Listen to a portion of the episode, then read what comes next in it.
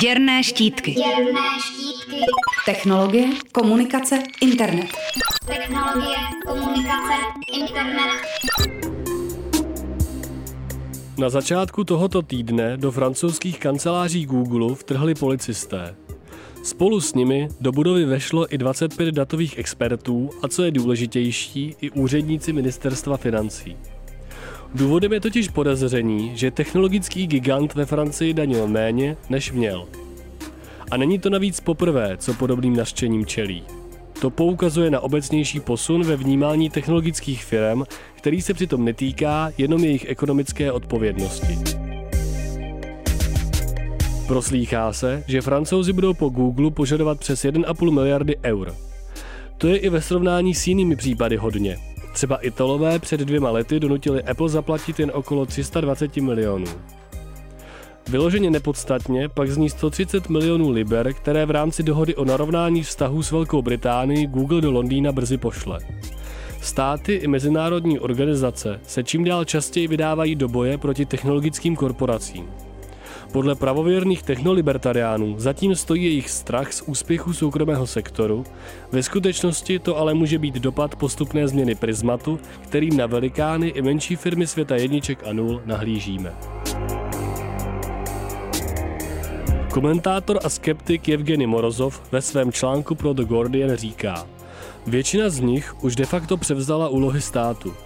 A potvrzuje to i trend chytrých měst, kvůli kterému se technologické firmy stávají naší branou k základním metropolitním službám. Nemusíme ale hned malovat takřka cyberpunkový obrázek západních států v područí nadnárodních korporací. I malé startupy mají sílu nezdravě narušovat, chcete-li disruptovat naše životní prostory.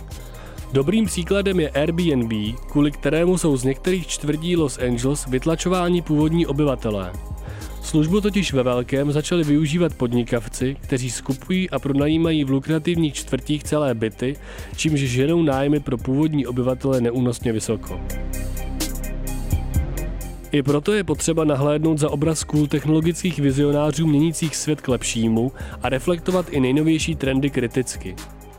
Technologické firmy nestojí nad společností, stejně jako ostatní z ní vzešly a jen díky ní fungují a vydělávají. Google, Facebook i třeba Apple jsou prostě už příliš velcí na to, abychom nad jejich konáním jen tak mávli rukou.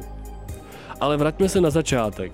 Je totiž dobré si uvědomit, že například internet, který za úspěchem řady z nich stojí, by bez veřejných investic financovaných zdaní těžko vznikl. A jestli si myslíte, že takový Elon Musk přece dokáže velké věci i bez státu, spozorněte. Na vývoj elektromobilu Tesla už z veřejných peněz dostal 4,9 miliardy dolarů. Pro Radio Wave Ondřej Trhoň.